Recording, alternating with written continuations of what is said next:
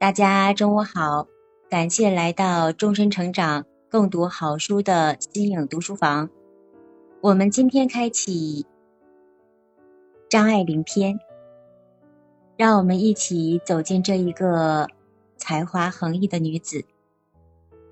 让我们看一看才华横溢的她，唯美的她，她的身上有哪些故事？如果大家和我一样，喜欢他，欢迎大家举手上麦，和我一起走进张爱玲的人生。那未来我会和大家一起共读一百本名人传记。目前我已经发在聊天区，有一个基本的一个计划。大家感兴趣也可以进我的读书群，我们一起走进名人的人生。他的青春之梦。照在清朝遗上的鸦片烟灰蒙雾里，软禁在没有爱、没有交流的阁楼之中，使那原本喷薄的人生希望渲染了暗黑的底色。别人的世俗繁华对他来说，从一开始就是清醒的悲凉，因此。张爱玲会说：“生命是一袭华美的袍，爬满了虱子。”这样一个文笔，这样一个才华的女子，她想要的是高高冷冷的活成一个女神。可是结局呢？她成了只有自己守候的脆弱。是的，不知道我们现在麦下的朋友们。有没有读过张爱玲？在她的传记当中，记载着她离世以后，大概有一周的时间，才被好友发现，她一个人孤孤单单的走了。是她自己守候她的脆弱，她不愿意，也不想，也没有人和她一起分享。这就是张爱玲，这就是我们很多很多。小资的女生，或者是很多很多向往美好的女性所向往的张爱玲。张爱玲，汉族人，曾用名张英，父母给取的名字。她是一个天秤座，出生地在上海，出生时间一九二零年的九月三十号。她的逝世时间是。一九九五年九月八号，一九四四年，他与胡兰成结婚。一九四七年，他们离婚了。感恩上天对他的眷顾。一九五六年，他与六十五岁的美国人赖雅结婚。但是，生活还是给他重重的一击。一九六七年。赖雅去世了。自此以后，张爱玲一直是一个人的生活。这样的一个女人，当代作家，世界有华人的地方，就有人谈及张爱玲。这是当时张安忆说的一句话。那我们今天一起走进这一个世人皆知。美好的女子，看看是什么造就了她。我们今天就一起看看她的家世，她的童年。读过张爱玲的人都会想到她的童年生活，想到她的妈妈，想到她的爸爸。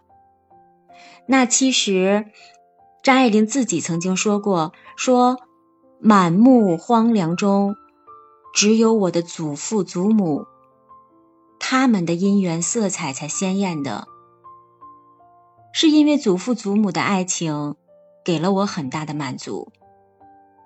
为什么这么说呢？因为他的爸爸妈妈没有给他一个很好的童年。在清末的清朝末年，权倾朝野的那一个年代。重臣李鸿章他的掌上明珠李菊藕为女儿李鸿章为女儿去选婿，也就是张爱玲的奶奶。他既没有李鸿章，既没有选择前途无量的之辈，也没有选择与女儿年岁相当的青年，那反而他选择了一个已过而立之年，又被充军已配二妻的张佩伦，也就是张爱玲的爷爷。张佩伦是著名的言官。慈禧当政时，为了了解关外的局势，鼓励朝臣议论时政，于是出了一大批的清流人物。祖父张佩伦在其中是一个风头健将的人物，他与张之洞等等黄体芳一些官员合称为“翰林四剑”。为什么要讲一段他祖父祖母的事情呢？因为会和他未来爸爸妈妈的生活、爸爸妈妈的婚姻、爸爸妈妈给他的童年有一个鲜明的对比。还有的就是，往往很多人一提到张爱玲，想到更多的是他的家世背景，会说他是李鸿章的后代，很少人去忽略他内心的悲凉，所以。论文字功底呢，祖父张佩伦可以指点江山，激昂的文字可以说在当时是非常非常受到官家的宠爱的。可是论到军事才能呢，简直是难以言说。所以有人说，他的祖父张佩伦只会纸上谈兵。张佩伦还是一个毫无实践经验的书生，这样，在李鸿章为自己的女儿去选择婿的时候，选择爱人的时候，恰恰就是张佩伦战败发配给纳赎归来的日子。其实他的第二个妻子病逝之后，有人说。在书中当记载说他已经没有什么前途可言了，何况他那个时候已经过了中年，只有李鸿章在懂他，因为他是李鸿章的一个官僚，而李居偶正是一个豆蔻年华，方逸出城，还颇有才气，能诗能文。自然是对未来充满着春花烂漫的幻想。然而，李鸿章出乎意料的决定，一下就把祖母的这一切美好美好的憧憬给击破了。但是在那个年代，女人她是没有任何发言权的。所以说，即使最后是已经。确定嫁给这样的一个男人，可能毫无幸福可言。那祖母还是选择了听从父亲的安排，即使祖母的母亲为他据理力争，他还是平和的劝说母亲：“啊，没关系啊，听爸爸的吧。那个时代的女性注定只是一个配角吧。”再怎么光滑绚丽，终究要成为一个男人的陪衬，因为有多少个女人能真正的站起来呢？多数女人可能都会像李菊藕一样，因为她懂得，她选择要牺牲自己，来成就父亲的事业，为父亲的事业添砖添瓦。我们在很多历史剧当中，经常经常会看到这样的场景。就这样，祖母嫁到了张家，虽是老夫少妻，但是呢，也有一些诗酒风流。稍等啊，两个人一起写武侠小说，一起研究食谱，一起听雨赏花，其实还是算浪漫的啦。虽不是公子佳人并列，也还有情色和谐之好。这也是为什么张爱玲在很多很多的文章里边，或者是在自序里边说过，说她的婚姻美好都来自于祖父祖母。张佩伦祖父东山再起无望，那李鸿章的两个儿子对他的排挤，加上曾经的战败政绩。都让祖父倍感心灰意冷。他是没有想过什么仕途的，但是守着这样一个落寂的生活，他好像更愿意采菊东篱下，就这样悠然的生活下去。可见他后来的日子会怎样的贫苦。相比争议颇多的李鸿章，这样的闲散生活，对于女儿。和张佩伦其实算得上是一种岁月静好，可就连这好时光也是短暂的。李菊偶尚在中年，张佩伦已经撒手人寰，老夫少妻呀，丈夫走了，只留下了一双儿女。这一双儿女便是张延崇和张茂渊。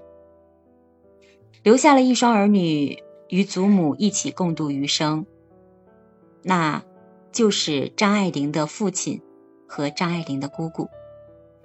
张延崇又名张志怡，张爱玲的父亲当时只有七岁，妹妹张茂渊也只有两岁，父亲就离开了。